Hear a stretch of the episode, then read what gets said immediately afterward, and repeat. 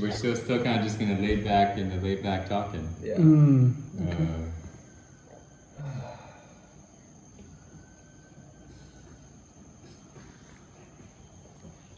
yeah, thank you for asking how we go again. I would have just I know. an hour later, man, man, this is good. Should we start? Like, oh, dang it. Yeah, we're ready now. Can you uh, can you pour me some? Sure. Yeah. So Well, what I, what I just building on that conversation, just talking about martial arts. For anyone that's listening, that's a parent, I believe that the most important thing for all children is martial arts. Like as far as like what kind of sport, what kind of activity do I put my children in?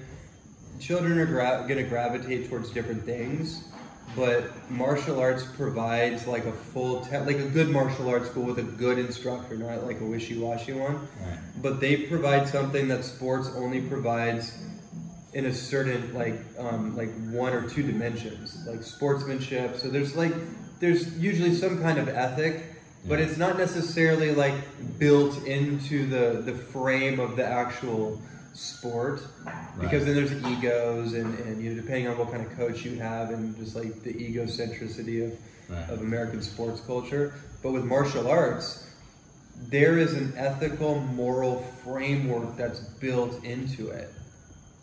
And that that's that's just as important as building the body right? So there's this mind body connection and um, it just helps develop children's foundation better than anything that i've seen and growing up in martial arts for me was amazing because i didn't have a father growing up so it actually gave me structure and it gave me kind of the masculine template that i never got from my father so What would you say is the is the uh, um, what what is developed? What, what would you say is developed in a in somebody when they learn martial arts past the sportsmanship, the stuff you're Right, talking right. about? What's what's really being developed? I well, if it's done correctly, and in, a, and someone's challenged enough in the right way, um, it definitely develops a moral compass, which is which is such an such an issue in our world right now, Right. right? And um, it it definitely did for me. It showed me the the line between right and wrong. And that in, in our world, there's kind of like moral relativism. So like people don't even want to think that there is a right or a wrong. Like no, no, no, there's no right, there's no wrong, there's no good or evil. It's it's all just you know it's whatever you want it to be. Like no, actually, that's not. I don't think that's correct. I think there's there is a right way and there is a not right way, and um, it it helps build integrity. How how does how does martial arts uh, develop that for somebody? Well, I think it's like anything, right? It's like um, the discipline and dedication to stick with something and to to voluntarily challenge yourself to grow is is going to naturally build that that that that sense of right or wrong. Not it's not so much like just like a moral, but it's more of a personal morality. Like so for me, going to the dojo, whether I felt like it or not, was the right decision because that was my commitment. So it teaches you a lot about the, the like the, the essence of commitment, like what it means to actually make a commitment. Um, you know, obviously, some with like something like a belt system, you have progressive goal setting. So that's and that's amazing for children and teenagers Right. because they can have something they can aim towards so it keeps their dopamine system you know focused on a positive progressive outcome that they have to work towards and and, and become another version of themselves by acquiring new skills. The, the other thing too that's coming up is um, as, not aside but with all that what martial arts did for me is it helped develop an indomitable spirit. Like where no matter what happens in my life, no matter what challenges come my way, I will rise through it. I might got knocked down, I might I might lose the battle, but I will not quit. Even when I want to quit. Even when I had suicidal ideations at one point, even when I was depressed, even when I thought the world abandoned me or I had no money, I didn't know how to make money, whatever the situation was, there was something in me that just kept saying, no, keep going, stay awake, stay awake, stay awake. And I, and I think a lot of that, for me personally, came from my upbringing in martial arts. Would you say there was a certain aspect of martial arts that developed that? Or it's just kind of just, or It's- would we say it's, It's, everything? it- everything it- man, it's, it's hard to say because like, and then it brings in the conversation of like, well, it's in you or not, right? It's either it's either in you or it's not in you, because that, and that's like an interesting philosophical conversation because being a fighter, you know, being a martial artist and being a fighter aren't necessarily the same thing. For me, I was both a martial artist, meaning that I was you know, I didn't go the MMA route because I wasn't just a fighter. Like the art, the actual art, the forms, the the, the presentation, the, the tradition, the philosophy, all of that was central to me.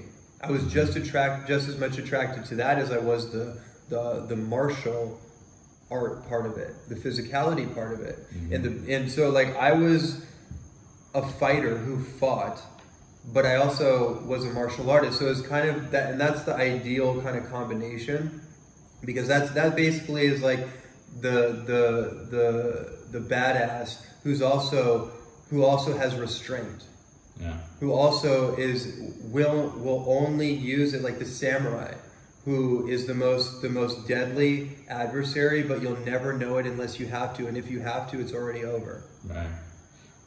Did you find people? Do you find people starting martial arts for that aspect of developing themselves, or I, I think that was a, that was that was 99 percent of the case. Yeah, really? yeah. So it wasn't like they come in. I want to. I want to learn how to. I want to learn how to kick ass and all of that. Even even if that was, it was still because they, you know, it's like I want to learn how to kick ass because I don't feel confident. Hmm. Right, I'm not confident. This was a conscious thing among among students that join. Would you say? Or Um, you know, give or take. Uh, And no, nobody really came in saying that I wanted to kick ass. That wasn't like the predominant. Um, or, or but but then but then again, that that's not like that's not our. Like, would they say like?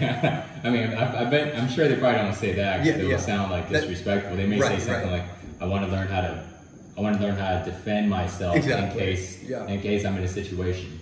And I think that's more. I think that was more to the point. Yeah. Like the confidence. That's an, so. That's another thing I want to mention. The reason why martial arts is so important for children is that it teaches them how to defend themselves. Everybody should know how to defend themselves. That that should be like that should be part of just like your natural birthright. Like especially in our world, Right. like to be prepared to and, and the confidence that that comes about when you know how to defend yourself, you just walk differently, you think differently, you naturally tend not to put yourself in situations where you would you would have to do that or, or just kind of like unconscious behavior. Um, there's a different confidence that people that know how to fight have than people who don't. Do you think it ever happens where, because somebody knows how to look for situations where confrontation could start, you know, because Yeah. they know how to Yeah. read it, do you think that this would cause them to constantly look for it? Because they're they're, constantly trying to be aware that they're not that they're in a safe Mm-hmm. situation. So therefore, by default, they are always looking at situations, going, "Is this safe? Is there going to be confrontation?" Right, right. Do you ever do you ever see that being kind of like the flip side of, of yeah, things? I see what you're saying. I think um, I can only speak from my own experience. For me, it's just kind of a sixth sense. Yeah. Like it's it's a peripheral awareness. Like I'm peripherally aware of my surroundings at all times, and I don't have any like I don't have any weird um, phobias or anything. I've been in a lot of situations. I've been out in clubs in my younger years and out in the streets, and I've been in street fights, and you know I've I've been in a lot of different situations that reinforced that awareness, but it never traumatized me. It never made me hyper vigilant. But like if I'm with um, with women or I'm with my with a girlfriend, it's not like I'm looking out for it. But if I pick up on something, all of a sudden I'm, I'm scanning and I'm tracking. Like it's I'm I'm or like I'm I'm I'm moving in the perimeter of the dance floor. If some weird guy has some weird energy, and I just kind of like I'll just kind of without. So it's an interesting aikido move, right? Because I could be the guy who's like, "Yo, what do you do?" Like confrontational, But like so instead of taking that approach, I personally have more of an Aikido approach. Is like I don't actually want anything to do with that, but I'm going to make a chess move over here to shift the energy, and just in case something happens, But wouldn't that wouldn't be a wouldn't being aware of that create that?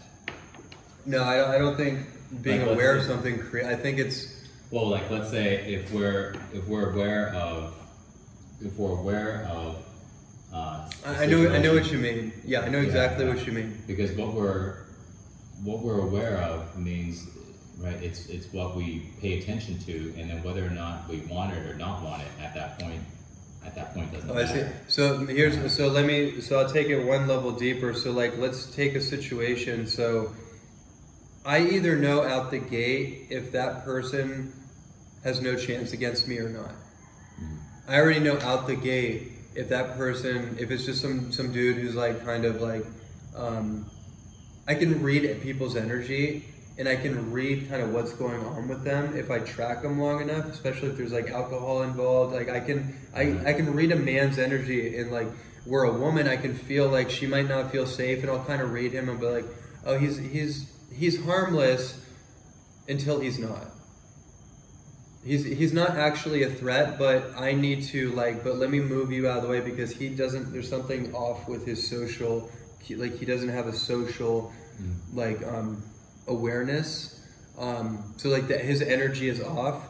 But like if we got into it, there would be it would be completely, which is actually which is re which is increasing the chance that I'm not going to get into it with him because I would I actually wouldn't want to do that. I've been in situations too though where I'm having to make a different decision because the there's different there's different odds and stakes. Like like okay those, those people actually like that person or those individuals um, whether i can take them or not is irrelevant. That that's not going to be a good situation. So in that case it's less about whether i'm aware of it or i'm trying to massage it. It's more like okay hey like we need to we need to go it's it's kind of like for, for me personally i know we're going on like a tangent but for me it's more of a it's more like i'm just reading energy in the environment versus I'm hyper focusing on a person, unless it gets to a point where that person is like made their way into my focal point, like they've become, uh, you know, a potential threat, which is which is incredibly rare.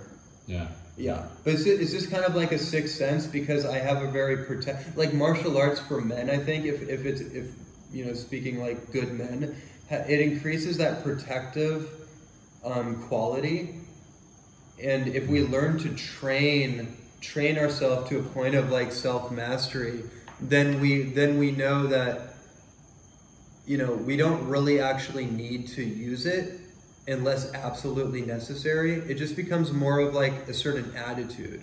Like I, I like I have that attitude of no BS, but I can also smile and, and massage it too because I'm not actually threatened.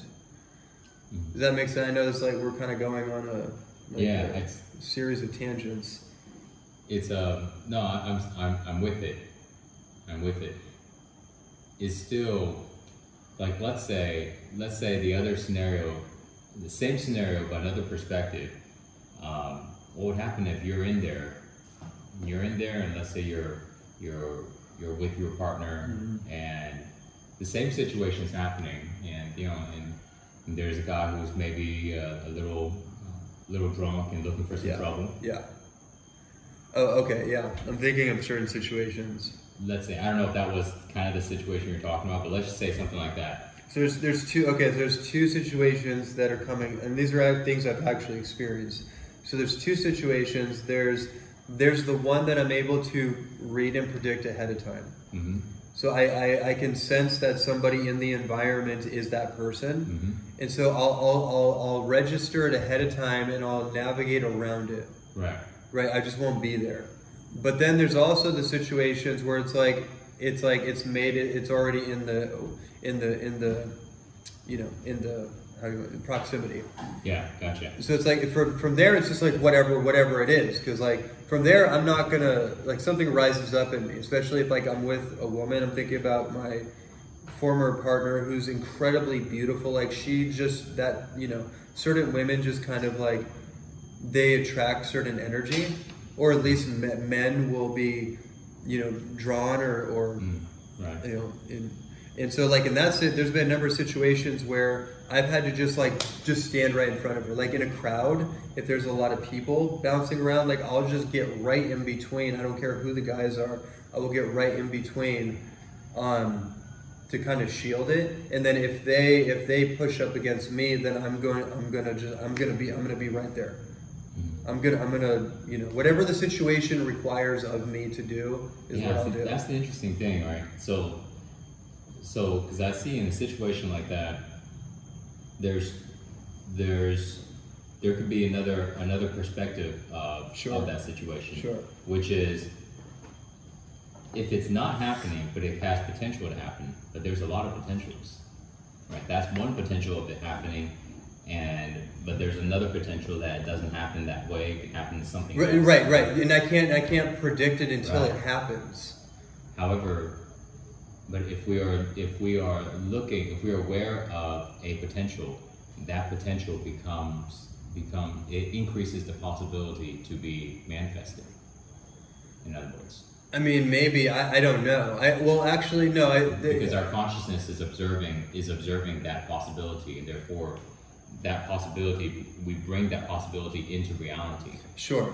I, well, I think there's, I think there's like there's there's a lot of dynamics that that go into that. Um, I mean, the first thing is like, well, if you put yourself in a partic- particular situation, you know, you, it's all probability, right? So you're playing the probability game. Like if you go out to the club, you're in a higher probability of, of a particular situation happening than if you go to like a restaurant or a cafe or you stay at home or go to the movies. It's just Yeah. it's just you're you're playing the Right, probability right. game. So it's like on one level, I don't think I'm manifesting it as much as I'm just I'm just I'm just aware of the statistical probabilities. Um, but I may not even but it may not even register to me until I notice something in my environment. It's Yeah. like so what did I create that or am I aware of it?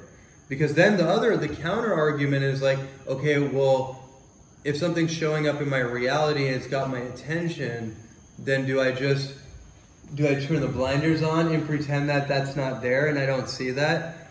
Like, and then it's like as a man, I have I have a woman I'm with. So then there's this other element of like my own duty and responsibility to be a, a shield because I understand that like if if anything comes her way, it's not even about me at this point. Like I've I've now like in that situation now I've I've moved beyond my self preservation into like you know a different part of me might turn on. So it's like there's so it's like it's it's an interesting like series of chess Yes. moves that go into something so seemingly like simple. Um, and, and everyone's different. I think I think for me personally, it's like an attitudinal thing. Like I know how capable of a fighter that I am. That I have a I have a significant lack of fear compared to most people. So I'm going to operate or or or assume I'm going to embody a little bit differently. I'm going to self actualize a little bit of a different energy, but I'm not looking for it right but i'm also i'm also not going to let harm come to in this case my partner's way especially if i'm seeing it coming Mm. So, I wonder. Um, so if you if if we fast forward, it's like a really deep philosophical yeah, conversation here yeah.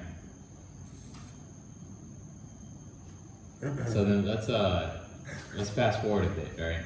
yeah So there's only one situation by the way not only one but really one that comes to mind where that actually the opposite was true. Because i wasn't aware we got into me and my my friends who were all black belts we ended up getting into this big like brawl outside outside this japanese um, in japantown this like this bar. We're all drunk and it was like 10 samoan dudes we got into it with. And i have a knife scar well, right here a laceration on my neck right here. I can still feel it. Yeah, right here. That was due to not being aware. Now you guys were all drinking. Yeah, Yeah. yeah. And if so, if there was more awareness, there would have been more ability to navigate that situation. Yeah. But it just kind of came on our doorstep out of nowhere. And so, like, we actually didn't have a choice. yeah. Because if we didn't respond, then you know something else might have happened. So, so how did that? Uh, so how did the martial arts uh, dive into dive into uh, um, into getting into like nutrition and then getting into into Yeah. uh, helping people with addictions? yeah, that's Yeah. it's a long timeline. Yeah, yeah. but this was in your early, you know, this is early Early 20s. 20s, yeah. yeah. yeah, I'm 37 now.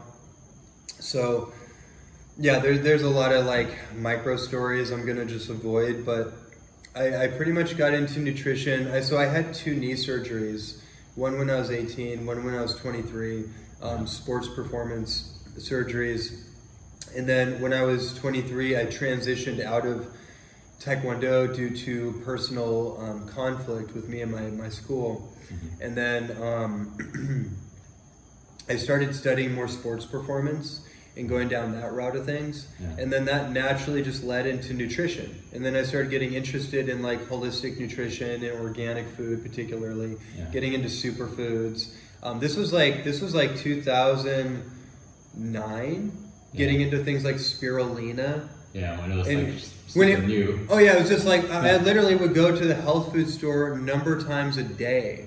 Like that's how deep into I was into the raw food movement. Like this whole this was like the you know, this was like the the glory days. Yeah. Right? And it was just starting to really come onto the scene. Was there something that? What got you so excited into that when it wasn't popular at all? Well, I so I stumbled on YouTube University, and I stumbled on a couple videos.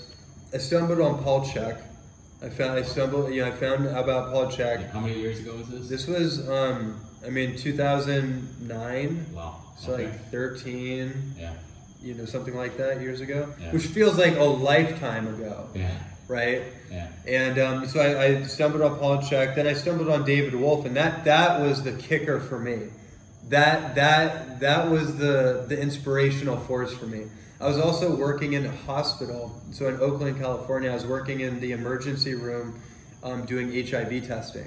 Which is, so there's a lot of like I've lived a lot of different lives that have all kind of not really had anything to do with each other, but they've piggybacked on each other. yeah, Um, and so that so for three years I was doing that. I was doing HIV te- testing to supplement my aspirations as an athlete, and I landed in that job weirdly enough. But then, but then, like in my second year, I got into the raw food thing, and so so when I so I heard David Wolfe talking, and then and then I started cleansing, and all of a sudden my consciousness started opening up. And then then what comes along with like getting into like veganism, vegetarianism is is naturally, particularly the raw food movement, naturally you get pulled into the the pharmaceutical medical. Um, uh, you become aware of that side of things, Right. Right, and so I'm working in the hospital. You know, I didn't I didn't look at it that way. I, I didn't believe in any of it. yeah. But I did not believe in it either. I didn't have like a strong position. oh, no, that didn't work. But like when I when I started listening to David Wolfe and other people talking about you know what goes on in these these corporations and pharmaceutical drugs and vaccines and then studying like GMO farming and agriculture and cleansing, I had a complete consciousness awakening and I woke in the middle of the system. And so for the for the last year, I'm literally becoming a secret agent. Like I, I have my own office. I'm like I'm going to the health food store. I'm li- literally living a double life. I'm going to the, the grocery store. I'm getting like you have all these vegetables and fruits, and I have like my spirulina, my cacao, and and I have my little NutriBullet.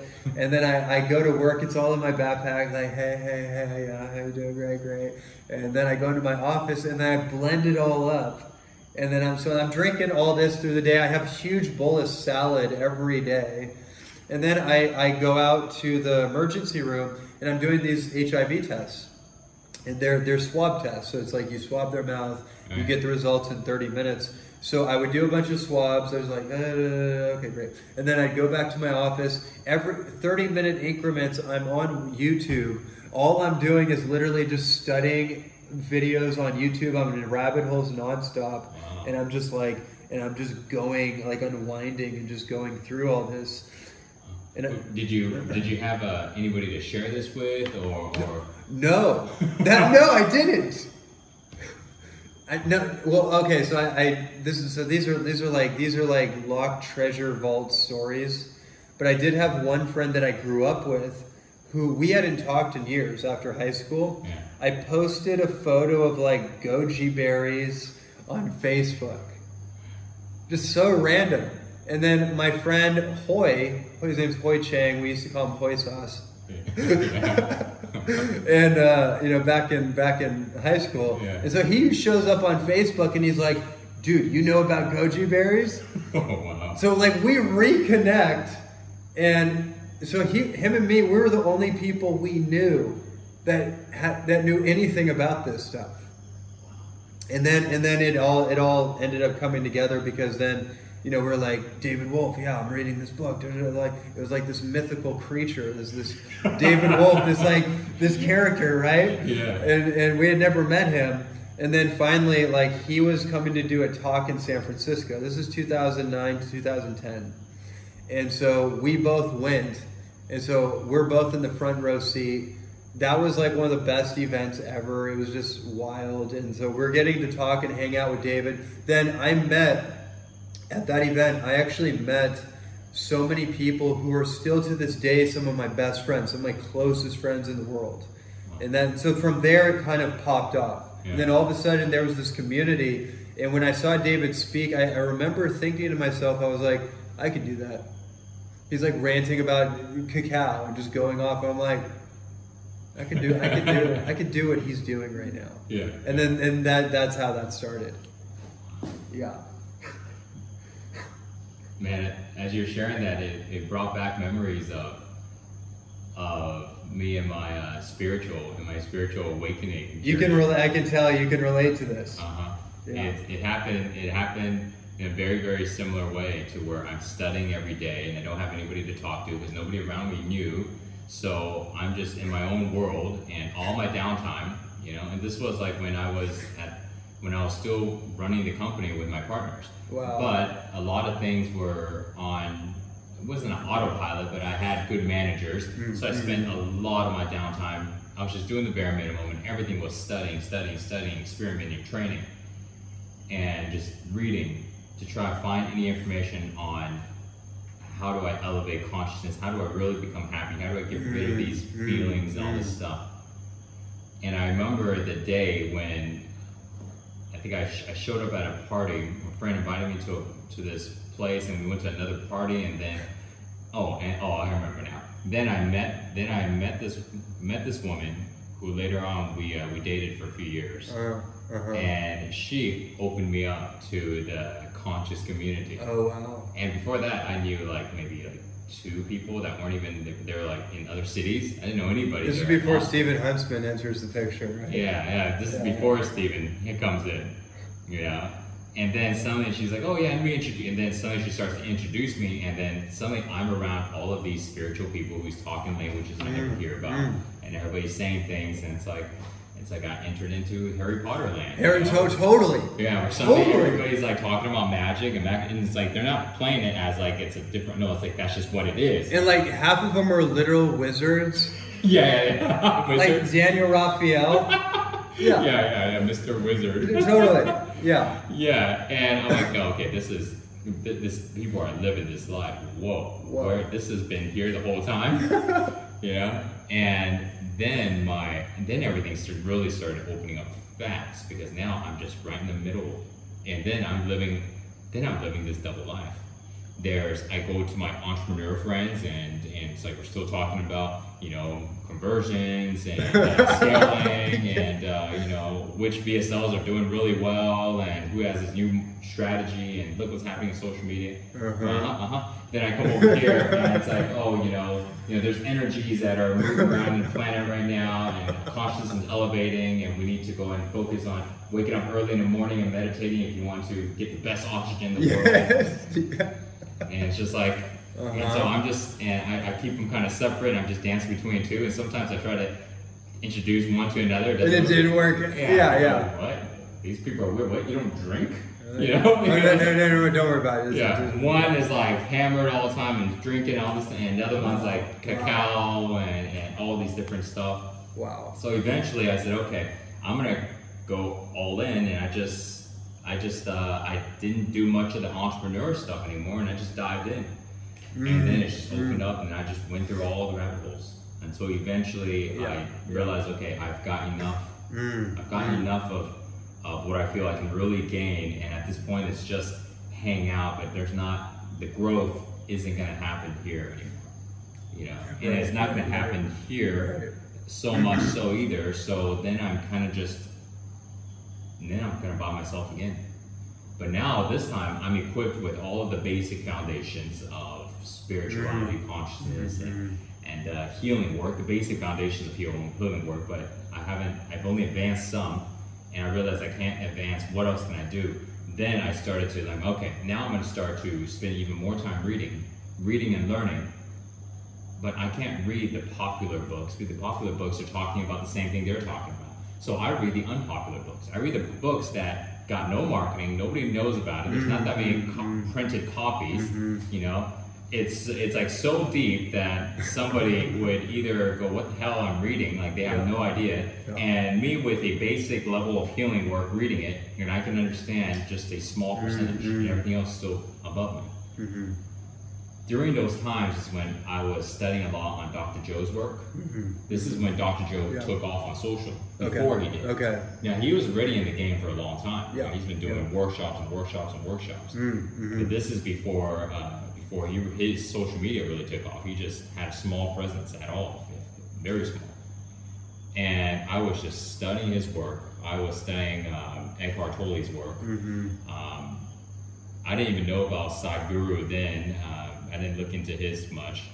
I was looking at into religions also, because if religions are trying to promise you, you know, happiness and and this spectacular life, I'm like, you know, they're saying something that's really similar to what everybody is saying, but Yeah. but yet it's very different. So I Yeah. start picking apart things, and I start studying all these different different modalities. I'm starting. I'm studying like Bruce Lee's teachings. Uh, yeah, yeah, yeah. And I'm like, you know, okay, like be like water and like don't hold on to the move. Okay, so when you're mm-hmm. fighting, you don't mm-hmm. hold on to the last move. If you mm-hmm. do, you're you're you're not gonna be present to catch the next move. You're gonna be too slow. You're gonna be behind.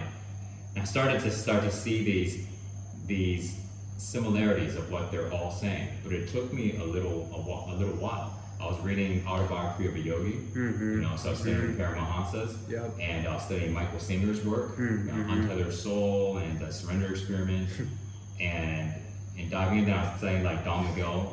Don Yeah, Miguel's so, so me too. Yeah, I've gone through all this You know, same.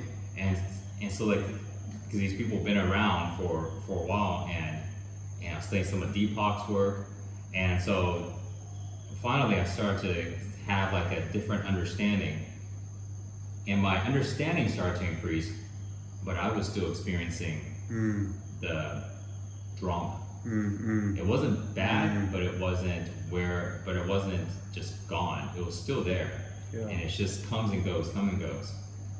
And then that's when I realized there's there's something else missing. What is missing here? I I have an understanding that is deep enough to where I'm not confused when I read really really deep books on enlightenment. I have it, I can follow now, Mhm. but I'm not I'm not there. What's Mm. missing? And that's that's when I started to realize. I remember I had a conversation with um, God, what's his, Artemis Mm. what's his last name? What is Artemis's last name? He's uh he's been in Austin for a while. Artemis. I feel like I know who you're talking about. Artemis, Artemis, Artemis. the last name it, it's like it starts with an O, like atomic. It's I, I can't. It'll come to me later.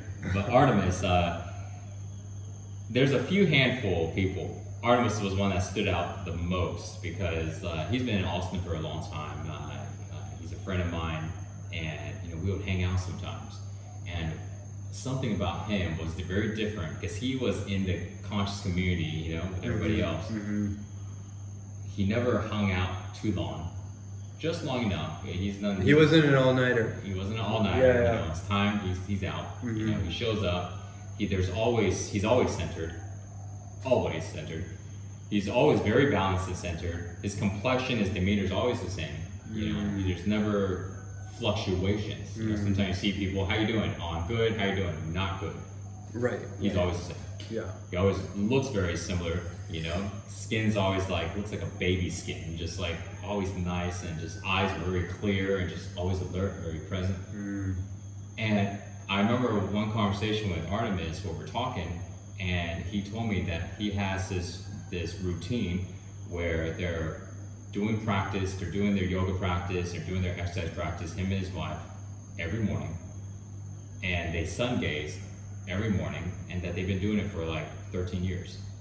And I was like, 13 Whoa. years? Yeah. And me coming from a bodybuilding background of consistently working out, I know like man, 13 years, that's like that's a good part of your life. That's it, yeah, Consistent yeah. every single morning. Yeah, every morning. Like, wow. Wow. And then I'm then I'm thinking, who do I know that has this clarity and this balance? And I was like, Uh-huh. well, there's not much people in my group I can think about, but Artemis always does. And there's no doubt that he's been that consistent Mm. with practice, not with thinking, observing, all, no, just with sun gazing, with doing his practice, doing his meditation, you know, and just like his, he had a morning routine that took care of his health, that took care of his mind.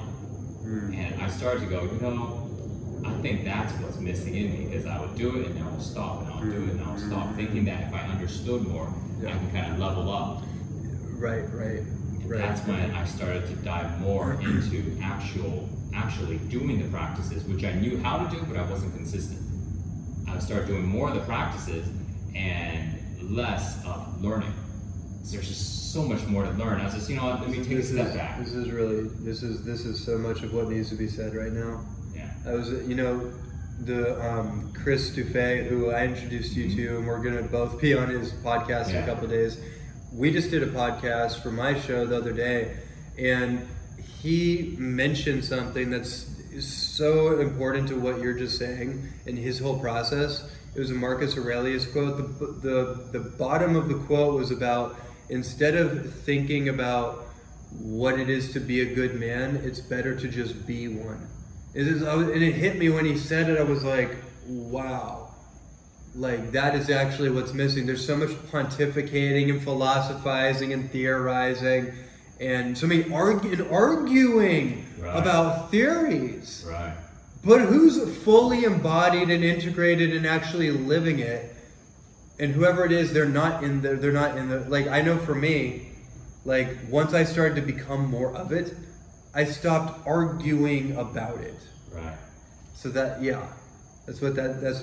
One of the last chapters of Power of Now, Eckhart Tolle says the same thing.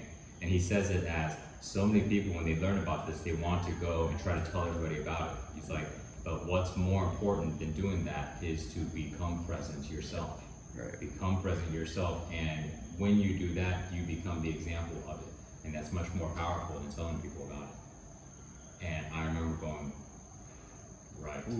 And then that matches Gandhi's "Be the change you want to see in the world." And I'm like, okay, these are all, to my eyes, some really, really great men, some some really self-mastered men, and Mm. this really stands out. There's like this, there's a deep level of truth that cannot be argued there, and therefore it comes down to the thing that is that is the most difficult, which is to actually do the work to, to become what it is that we're aiming for. Do you do you find like as you're saying this, I'm just recognizing like the the the easiest thing and the hardest thing simultaneously is to do the work, right? Like the hardest thing is that well, actually, the hardest thing is actually not to do the work, right? Realistically, like the easiest thing as far as your life is concerned is to do the work. Like doing the work will make your life easier. Not doing the work will make your life harder. And so I'm just like, what? Yes. Like, it's almost like where where's the where'd the question go? Like, it. I I, I think what I'm trying to ask is, yeah. Why why do you think we and people we we spend so much time talking about it and getting really really competent and really intellectually like understanding the intricacies of it yet we may still not be actually living it like what's that disconnect Presence, feeling. Mm-hmm. That's what. If we if we talk about something, we don't have we don't feel what it is that's actually happening. mm. We can Mm, talk mm, about we mm, can talk about um, suffering, but we're not we, we don't feel the suffering that we're talking about. We just think about the suffering. mm, If we talk about the problems, by default, by talking about the problems, we don't feel the consequence of the problems. Because when we talk about it, our attention is so in our that's mind. so that's so interesting If yeah our attention's in our mind, it's not here in the present moment in our body or, or in front of us. Mm. So therefore we can't feel it. And so therefore if feeling is much more is much more real, more um, uh, experiential. It's much more experiential than talking about it because it's the only thing that's really it's it's what's really happening. The mind is something that is, that doesn't exist in the present moment. So when we talk about things, we're not we're not fully accepting what is happening now. So it's easy to talk about things because it's easier to not accept. okay If we were to accept accept things happening now, then what mm-hmm. happens is, let's say we go, we want to go and stop suffering. Okay, so we both agree, yeah, we're gonna stop suffering. Okay, so now if we want to stop suffering, that means we should do something right now.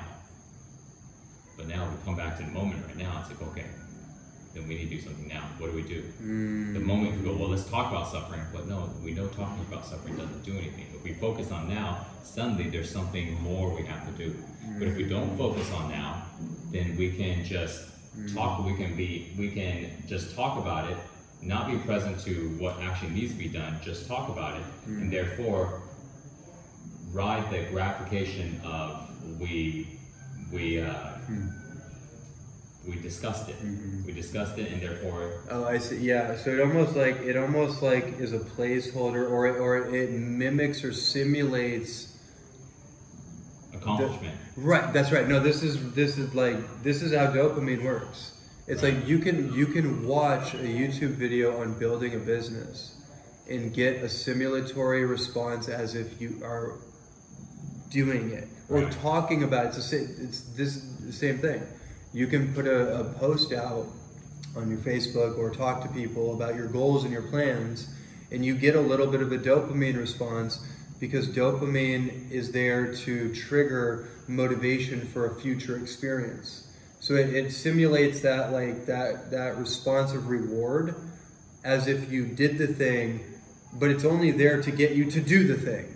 Right. But it's so it's like we can hijack that mechanism um, and, and just use it as a replacement. Right. Right. It's like in, in like like not to not to um, interrupt your train of thought, but like where where I'm feeling this is going is like feeling the effects of life. You know, like I'm going through a situation, like going through a breakup, going through something that feels traumatizing or that is triggering a trauma. I know that there is a tendency for me to reach out to close friends and process, discuss, um, and I think that so it's like it's interesting, right? Because I think there there's a it's a it's a yes and, right? There's a time to talk and to process and to share, and then there's a time to just fully experience and feel. And the, what I'm hearing from you is like There has that to balance. there has to be like an understanding in our in our mind mm-hmm. There has to be a, mm-hmm. there needs to be an understanding. With the understanding, we can then come to a level of acceptance of what's happened. But without the So that's understanding, there's no there's no acceptance. The understanding has to sometimes sometimes takes time to think about it, talk about it, Right. see different perspectives of it, and then we go, okay, I understand now. See, guilt is not understanding. Guilt is still is still Mm. is still resistance. Therefore, continues to go ahead. You can't we can't accept something that we feel guilty about it. So we have to get to a level of understanding. Wow. Then once we get to the level of understanding through talking about it, thinking about it, feeling it, then it's like okay, now we can accept what's happened. But some sometimes we can get to it really quickly. Sometimes um, it takes a while. It depends on on on uh, each person. You know, like Yeah. something I I've been talking about this a little bit, not too much, not too much, um, a little bit. But you know how? So my sister passed away about a few months ago. Oh wow. Yeah, like um, while while we were moving in here, almost, and just like maybe three months ago. Hasn't even been that long. And so I talk about it once in a while, not very often, but just uh, just enough. And usually use it as a good example. Because when I think about like drama, when I think about like um, situations, family death is usually a pretty big one. It'll be it'll be kind of tough to to uh, to top that, right? It would either be your own death. Besides that, who else? Your, your son dying, mom dying, mm-hmm. sister dying, brother dying. Death is probably a little bigger than losing my house, losing my job, losing my everything I owned. Well, yeah, you just you lost someone, the life is gone. That's probably like the bigger one. So being in my work of helping people, you know, overcome things like this. So sometimes I bring it in as like an example. You know, and especially because like you know how you were talking about now, you're like, hey, I'm going through it now, so you use that as an example, so this way bring some context to We're talking we're about loss, the feeling of something that's lost, and a part of you that kind of goes with it, right? So, well, when we talk about understanding, Hmm. so hers was her death was about three months ago, and my father's death was about uh, about a little less than three years ago, about like two and a half years ago. And to be honest, mother's health is not the best. So I wouldn't be surprised if she's on her if she'll be on her way out soon. She just got out of the she was just in the hospital. Very very sick. Mm-hmm. So and those and that's my immediate family. That's it. you know, that's it. And I'm not close with anybody else. So as far as mm-hmm. family goes, that's it. Now, mm-hmm. when it comes to like understanding, because I have an understanding of, of what happens afterwards, Hmm. and also a general understanding of what is happening here now, it allows me to be able to accept, accept it, and therefore the stories in the mind doesn't. There's not any stories Yeah. because Yeah. there's an understanding. Without the understanding, there would be a lot of stories, and I can and I can imagine that if somebody was in my scenario who lived through who lived through exactly the same thing, there could be plenty of stories like you know could have flew back over there and been there for the last you know the last two weeks of her life or you know all like all of these what if could have all this stuff you know? Hmm. And hmm. but yet with my understanding what i did made perfect sense. Mm-hmm. I inside i already knew that she was going to be on her way out. You know we all we all knew and but being on her way out didn't mean that it was going to be it was that she was going to be gone it's just that right now in this present life now it's not here you know and so with that understanding there's a level of okay i'm okay with that Mm-hmm. and with okay with that, then the emotions that are connected to it has a chance to be able Right. to Right. to come. They don't Right. get reinforced constantly because we know how these trauma goes. That when there's a lack of acceptance, that that uh, story and that um, these thoughts and this belief continues to create that emotion, and it becomes like this this now source of Mm. constantly fueling it. Yeah. And now we can't get away. Yeah. And so Yeah. I, I didn't really experience very intense emotions. even with my father passing away as well. It was there, it came, and then it settled off. Interesting. Yeah. Mm-hmm. And so that I think is, and when I think about these things, if we can, if we can move forward in the direction that we want in life and not get stopped by challenges, Yeah. whatever form, Yeah. then we can say number one, we, we are operating in a in a high sense of freedom. Because these challenges, if we can't move forward past the challenges, then we are imprisoned within our own mind and within our own. It affects us throughout our life, Yeah, and it infects the next so um, the next relationship yeah, if that baggage hasn't been cleared and integrated. yeah, And into what you're saying, like you haven't developed the awareness and the acceptance. Because it sounds like to me that the acceptance piece in, is is the key in the lock, yeah. but it's not. It's not like you just accept. It's like I, oh, I accept it. Yeah. It's, it's a process, right? It's yeah, it's not a. I was I was having a conversation with my wife the other day about this. Was it my wife or was it with? I forgot if it was with you, Andy, or no. I think it was with my wife. We were talking about what does it really mean to accept, and I think a lot of people think that if they say I accept, that now they accept it? And they can go, well, I accept, and then we tell you why I accept, but that's not. But it's still it's still like a logical, you know. well, to accept means, in reality, Hmm. it was with you, Andy. We were sitting here. We were staying. We were sitting in this room talking about this. Now I remember. Yeah, right. We were. We were I, I remember now. It was with you. Acceptance means accepting what has, what has happened, and if we have, if we accept what happens, then that means we can be here. We can be Mm. present. We can be in this moment. We can be back in this moment hmm because there's only this moment always. It's always now. Yeah.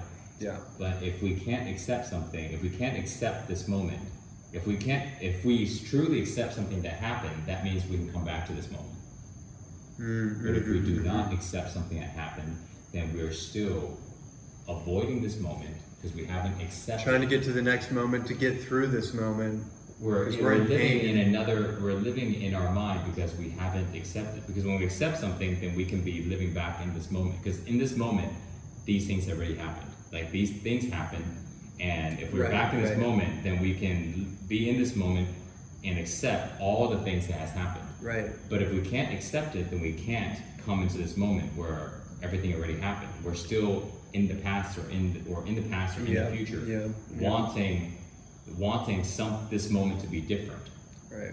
and that's the true level of acceptance is when we become present when our attention comes back to the moment now so anybody that says they accept if their attention is not in the present moment they have not accepted mm-hmm. whether or not they believe they accepted tell people that they accepted think that they accepted doesn't mean that they accepted just like someone goes i'm happy i'm happy i'm happy i'm happy it, it doesn't mean anything it's just Yeah. words Right. Right. until until their attention is fully established in the moment by default now they accept Which which which means that that person would have to actually be the person doing the things that that person does who has accepted. Right? Like so if I if in that case I'm not mulling over it, I'm not entangled in the thought process of whatever that thing was in the past. I'm, I'm doing the things that I do naturally. There's a continuity and a flow to my life, and one thing's leading to another, because I'm not I'm not I'm not back over there, right? I'm present. you're present even if you're not doing your goals it doesn't matter Yeah. the fact that Right. the fact that we're present automatically means that we've accepted everything that has happened Right. no matter what has happened Which which which also like, you know, I don't think you're saying that there doesn't there's not like an aftermath effect, that there's not a cascade of of emotions that people are going to feel or effects that are things that are going to get brought up just because Right. you've achieved a state of acceptance because that in of itself is a cyclical thing right right we're, like you may you may reach a state of acceptance but maybe there's another there's another layer to that I think because we're human beings and we and we feel and we do have emotions that they will get they do come up just like how Right. we will get sick or we will experience pain right versus but these things they don't have to they don't have to stay They don't have to hold us back. yeah well they don't have to we don't have to carry it Right. Yeah. Yeah. Exactly. Right. Like right. we can we, we Oh, hold on to- interesting. Yeah, this is interesting. because we it's like this it's like we have we're emo- we're human beings therefore we have experiences and these experiences involve emotions right but it's different to experience an emotion therefore be the emotion Do you? It feels like to me that the the the tendency to take it on or carry it or to internalize it is, however misguided it may be, is a is a sentimental quality. It's almost like I I I I care so much about this thing, this memory, this person, this whatever it is, that I don't want to let go of it. So, it's, that's just a story well, that's it. Well, that, that might not be a conscious. That might not be a Right. conscious thing. But just like there, like, there's like because you know, like if we care about something, we tend not to want to lose it. So that's another. That's that's and obviously like which is just another story kind of like someone goes i eat this Sure. i eat this donut because it doesn't matter what they say after you and well, I well, I just mean like the human the human condition itself. Like without like the this is not a conscious thing. We don't Right, necessarily right. know why we do the things we do. right like if i'm holding on to um, or i'm having a hard time letting go of an experience that i had or a past relationship it's like it's like i'm aware that it, things are never going to be the same. And there's a part of me that's still still that's still reminding me. And there's still some energetic charge there right but but it's also you know it's like I guess to to that too it's also just ex- accepting that this is a process. Maybe that's Yeah. so the acceptance is so that's where I'm going with this. Ah. The acceptance thing isn't like okay good I'm clear. Yeah. It's like I'm accepting that this is where I'm at. Oh Yes. okay bingo. yeah Is that, that, yeah. that bingo? is- Okay got it. Yeah. And then accepting the fact that you're in the process also speeds up the process. So I'm not resisting it Yeah. and I'm playing peekaboo with Yeah. myself. Even if the process was a week, even if the process was a month, but still the fact that accept that the accepting that there that you're in the process still speeds up the process because if a person didn't accept it, the process could be six months or a year. We we, we, we know plenty of people have heard of people Right. that's like, yeah, they hold on to something for a very long time and it becomes part of them. And, and so therefore And then it gets replayed in a different Yeah. a different situation because it's not actually supposed to be part of you. Yeah, and we don't know how long the process the process of letting go of something in our life really is. So therefore, by fully accepting the fact that we're in it, will always be the fastest route, no matter the length of time. Right. Yeah. Right. Yeah. Yeah, The most healing thing you can do is actually just to live your life. yeah. It's an interesting paradox. Right. Yeah. Because one day you just wake up and you just like, oh, I'm happy. Oh, what? Oh, you're like, wait, oh, wait a minute, hold on. It becomes this like a, a discovery. You're like, I'm actually happy because I became so like habituated to not being happy or or feeling unwell, and then one day you're like, oh wait, I, I feel good. Oh my god. you know, I, uh, the first thing that came up when you said that, I don't recall the waking up going, I'm actually happy. But you know, what I did recall was waking up one day, when I waking up was just, I remember I was walking to my bedroom and I had this realization that I'm now, um, um, what's the right word for this? A, um, I'm now a, I don't want to say a good person. That's not really an accurate way of saying it, but Like a better, but a better version a of you. better person. Uh, there's Yeah. something else. Yeah. I'm not a a a. What do you call a person? What do you call a person who is always is like a outlaw, someone who's always breaking the laws, Like a rebel. rebel? Yeah, that's almost like a rebel Yeah. my previous life was like a rebel. You know, um, you know, I carry guns around with me. You know, like you know, I'm 16. And, well, I'm 17. I didn't drive when I was 16. When I was 17, I was driving. I got a, got a, a nine millimeter right here, a 45 right here, 357 Oh, underneath here. You know, it was normal for all of my friends. We all carry guns. You know, and like we're rolling around, and somebody has something. My friend tells me to drop back, and they drop back, and he pulls out his piece at this guy. Like, what? You want something? You want to? Whoa, You know, like this is our life, you know, or we have sawed off shotguns, so we make sure we can spray larger amounts, you know, instead of like that, you know, and so we we live that type of life. And then so this is the type of life that also goes with, you know, fast money and, uh, you know, scams and how we cheat and, and doing insurance scams, marriage scams. There's like all of this stuff that was my that was my life, you know. And uh, you know, you walk, you go to places, and it's like when I think about it, it's like it seems so so so long ago. You it's like oh, your crew versus crew, that crew. Yeah, you know, this person had problems with that person, that's no proven. Right now we see them, they see us. So, so do we need to do we need to call up more people? And so okay, yeah, just in case. So then before I know, an hour later, there's like 10 more people on their side, and we just increased by another 10 people. Just prepared. Nobody's even saying anything, no interaction, but the group's just going to increase, you know, just prepping. Oh and some, and sometimes nothing goes down, and everybody just kind of walks out. But it's just everybody's all like, you know, pretending like nobody's, but everybody's. Everybody, everybody sees out. what everybody's doing. You know, it's like this type of life, you know. Wow.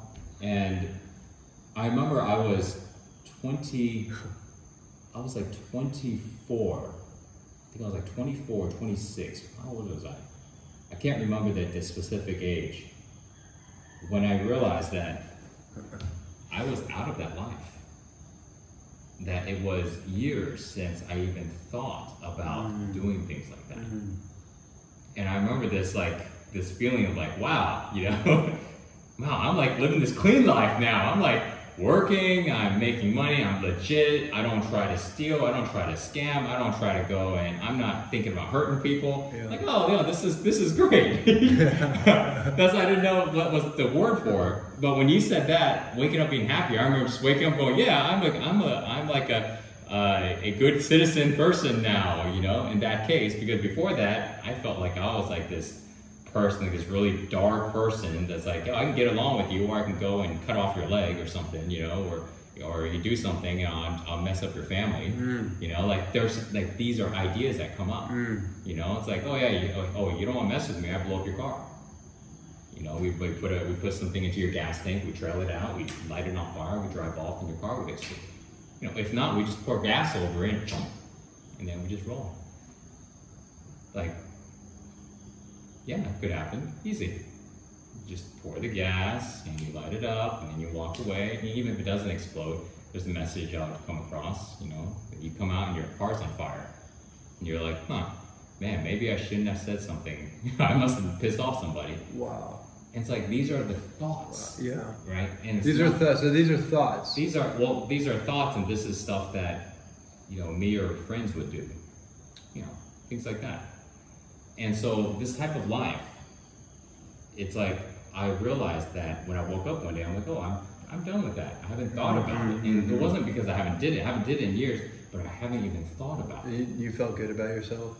Yeah, there's just this like I'm I'm out. It's almost like you're. It's almost Yeah, like you're in yeah, like a gang. Yeah, so yeah, if yeah, I wasn't yeah, in a gang, this is just life. Yeah. But it's like you're in a gang, and suddenly, finally, the gang lets you out, and it's almost like that. Except I wasn't in a gang. This is just life. It's just how we grew up, Right. you know. But I remember, and it was like this sense of freedom. Like, whew, all right, this is good. And yeah, so very interesting. You know, I think we as people, that's why that's why when when I when I talk about training, I tell people like train your attention because Mm. wherever your attention goes is the reality of your life. And my attention used to be all in that stuff. And even if I wasn't doing it all the time, but I would think about it.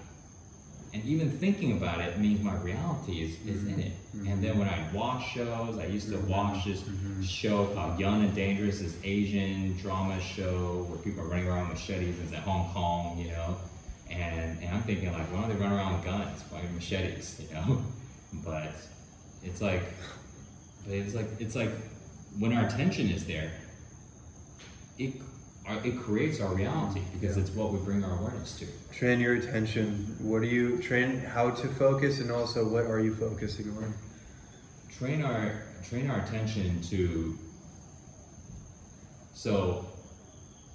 Training our attention to have nothing, to be to be to be pay attention to either nothing. Let's say we just find a random point. That's what I'll call nothing, right? Mhm.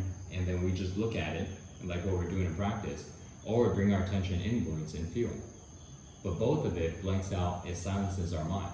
Like something that I tell that I tell my students is practice letting go of the daily constant commentary Yeah. the commentary. You know, and I was giving examples, you know, like I used to do this all the time. And this was a big shift when I stopped the commentary. Things like, let's say if, if I was to speak what's going on in my head, I'll sit there and I'll do something like, oh wow, I didn't realize that the sunset is is low, is almost down. You know, Mhm, oh look, it's mhm. like it's like almost six o'clock. Man, I'm feeling pretty good. That was really good food. You know, I wonder if I need. If, I wonder about what time is it now? Oh right, Yeah, yeah, six yeah, o'clock. yeah, yeah. All the. And then it's just this constant commentary in our mind that isn't needed. It's, yeah, totally. It doesn't. It, it's it's it's not like we were trying to figure anything out. It's one thing if we need to figure something. Yeah, you're working through a problem or something. No, it's just yeah. It's just random things. narration. I need a, I need a pee. Hey, I'm thirsty. I had a dude. I had an ayahuasca experience where it took me through that exact thing, and it was the it was so annoying. It was driving me nuts because I was trying to have the experience of whatever I was going through, mm-hmm. and then but it was explaining it to me and narrating it. it, it was driving me nuts because I really wanted to feel the experience. And then finally I was like, okay, clearly you're testing me. Clearly this is actually what you're this is the experience you're putting me through. And then I, I had to like surrender to it. Yeah. And then I got the lesson.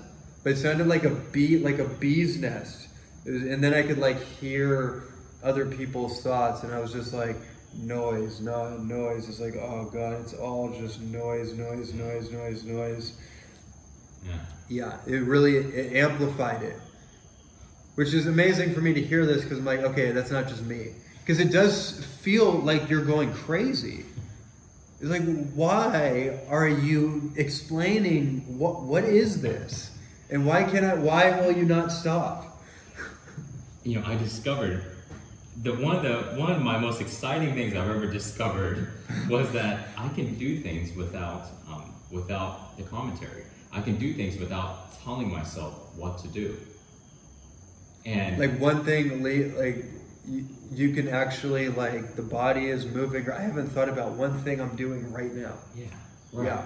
Yeah. And it can be in complex things as well as simple things.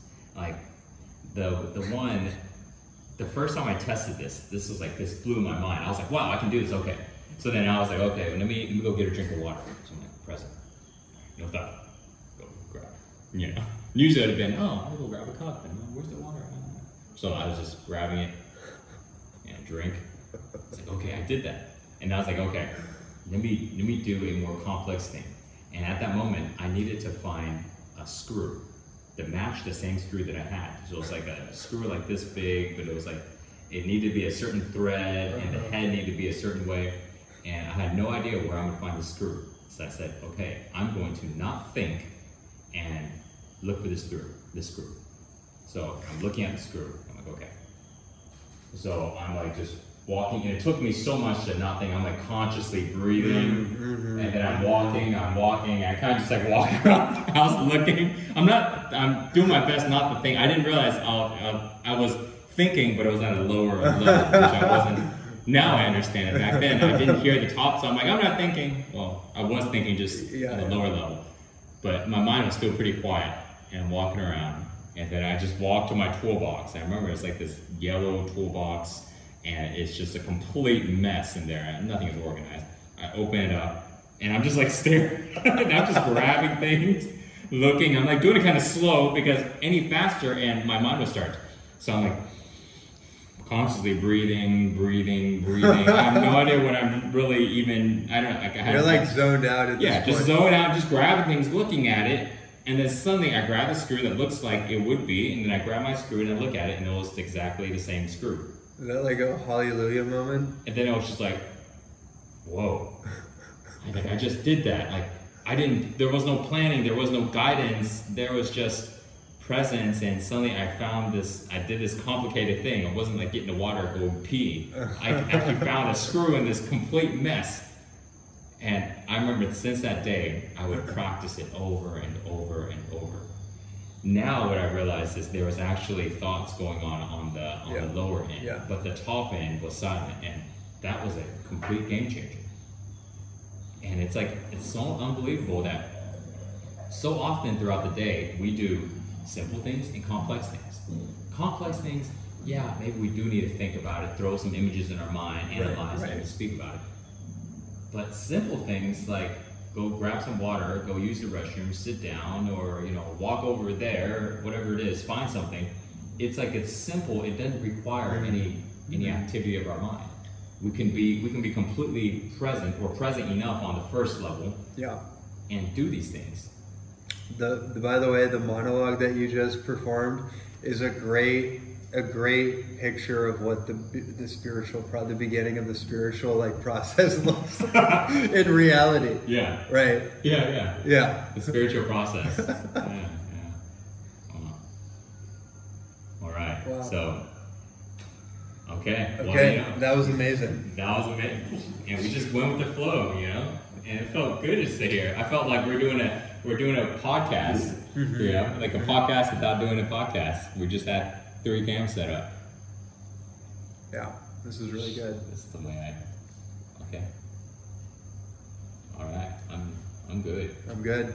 Yeah. I feel complete. good session. Yeah. All right. Okay. All right. Uh, did you turn on? Of course. Oh, damn! This one has been turned on. You want to say something before I cut it off? Uh, nah, nah. Okay. We're good. So, off this one.